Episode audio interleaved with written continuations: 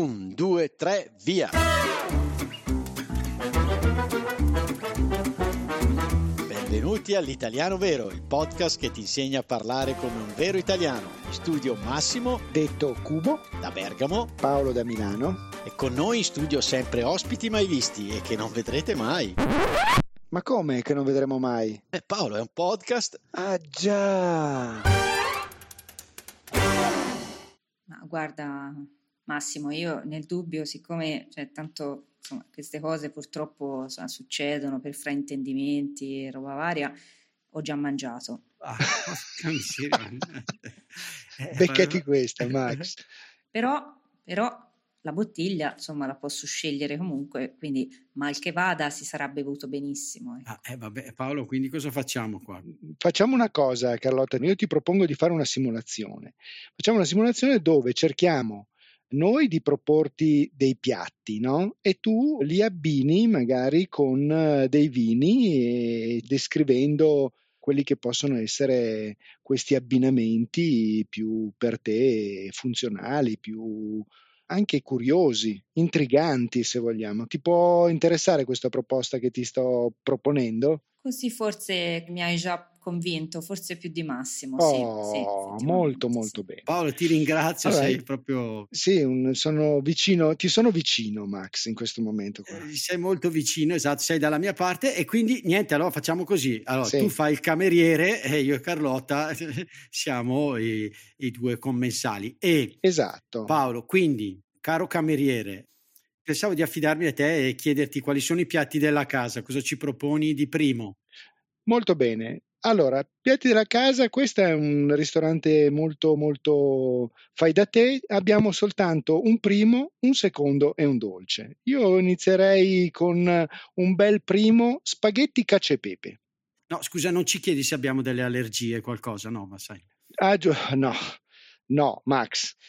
Abbiate pazienza, è un ristorantino un po' di quelli um, veloci, come si suole dire, e abbiamo questo primo qua, quindi spaghetti cacio e pepe. Molto bene, allora, intanto nelle situazioni di abbinamento la cosa importante è cercare, per quanto possibile, di, come succede quando uno guarda un quadro, di scomporre il piatto, no? E di capire quali sono gli ingredienti, quindi sulla base degli ingredienti si cerca di dare un'idea di quello che può essere il vino che si accosta di più.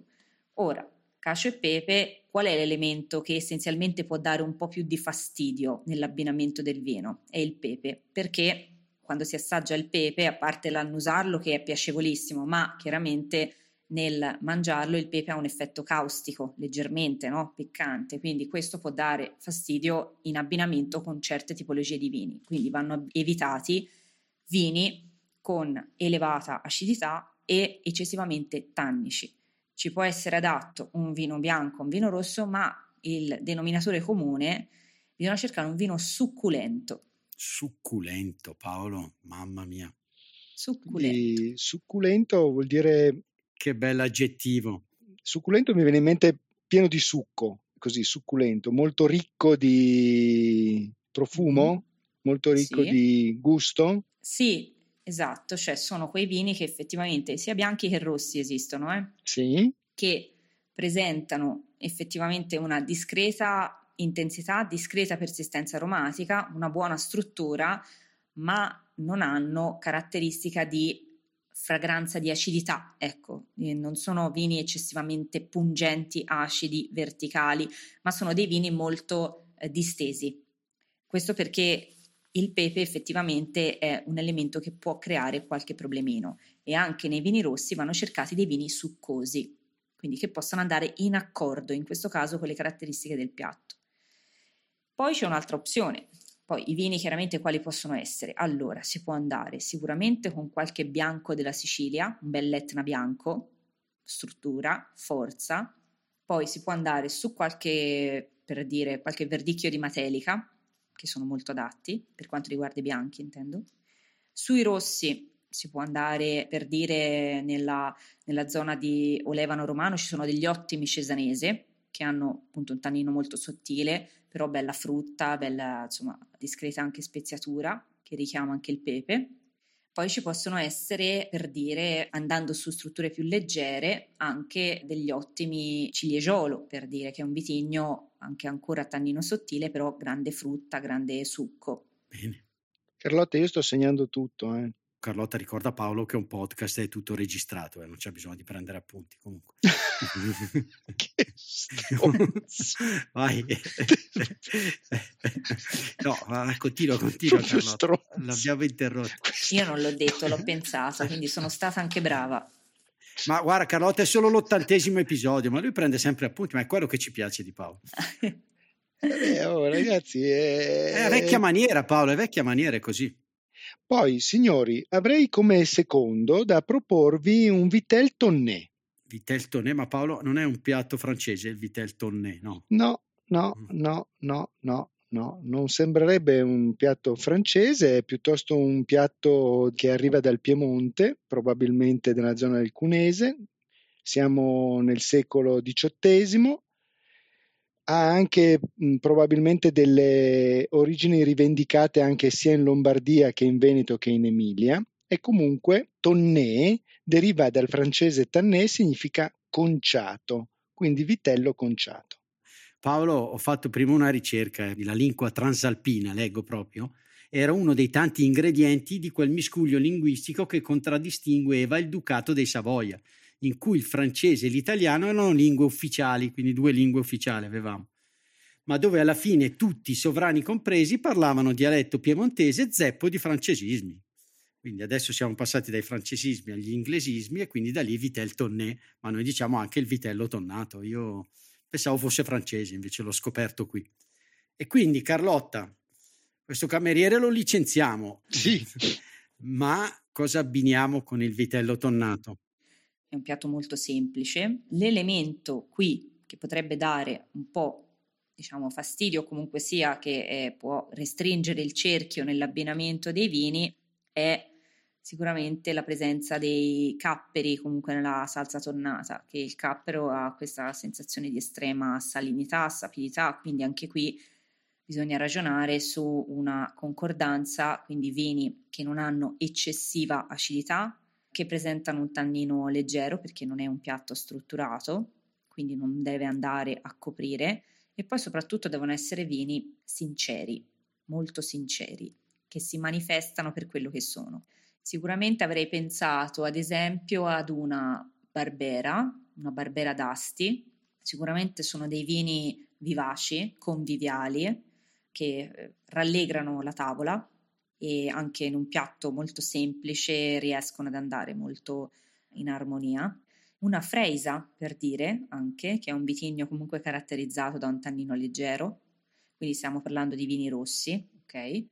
Sui vini bianchi è un pochino più complicato, perché comunque se vogliamo andare e restare in Piemonte bisogna comunque andare sul Langhe D O C Chardonnay, per dire, quindi vini che non hanno un'eccessiva acidità, che possono andare anche qui in accordo con una struttura media. Però per preferenza io resterei più su un rosso, rosso leggero, di struttura, sincero soprattutto.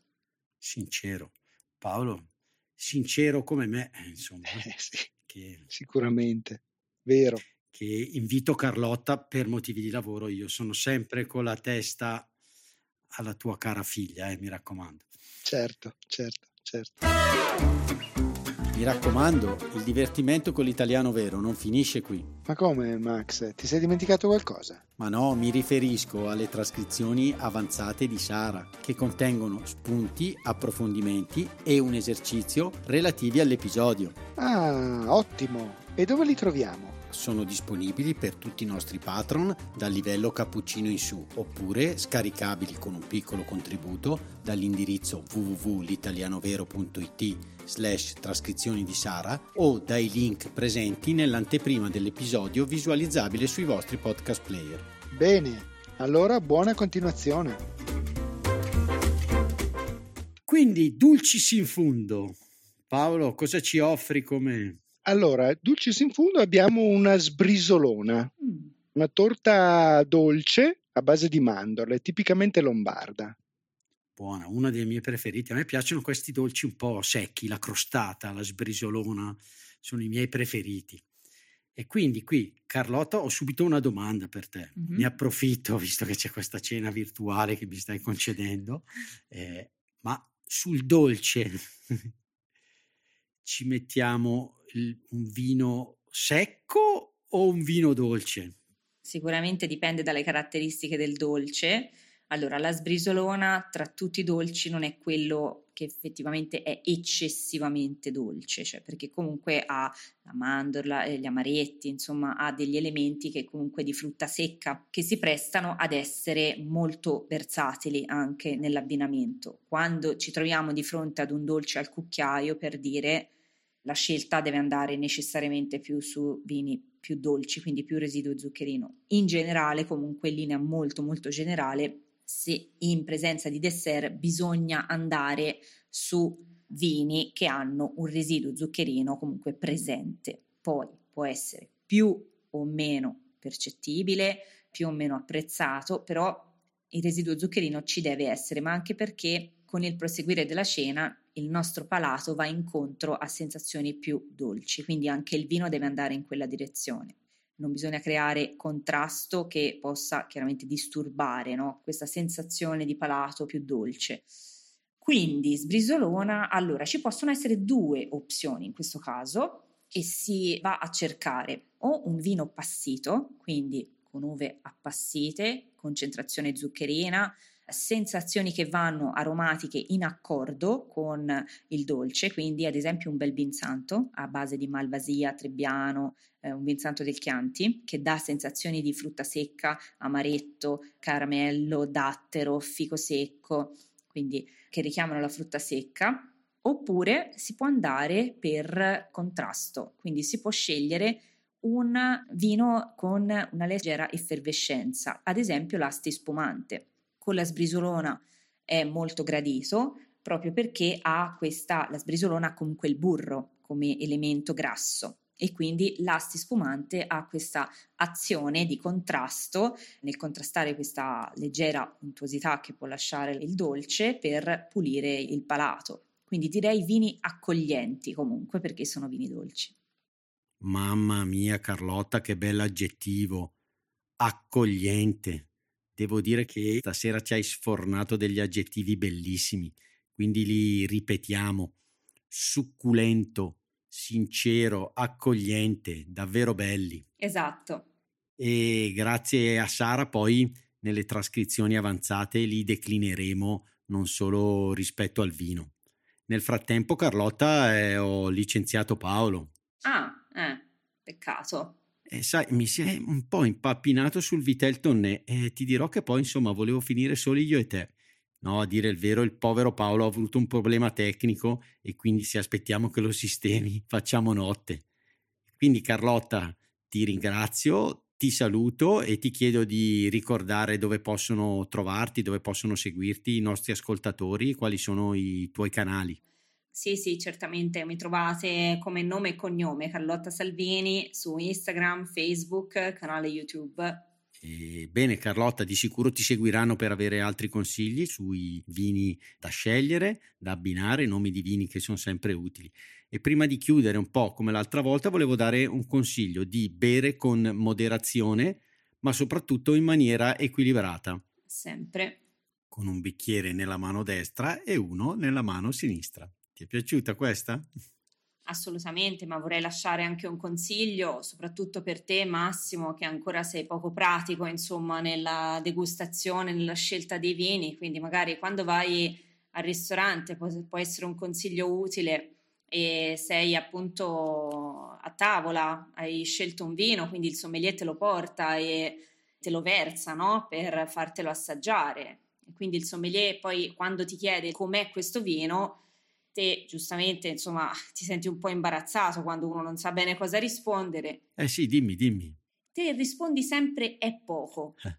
Vai tranquillo che con questa fa sempre effetto e ti trovi sempre il sommelier dalla tua parte. E eh, quindi Carlotta, noi possiamo dirlo, per noi il bicchiere è sempre mezzo vuoto. Eh sì, esattamente, esattamente, così ti viene sempre riempito.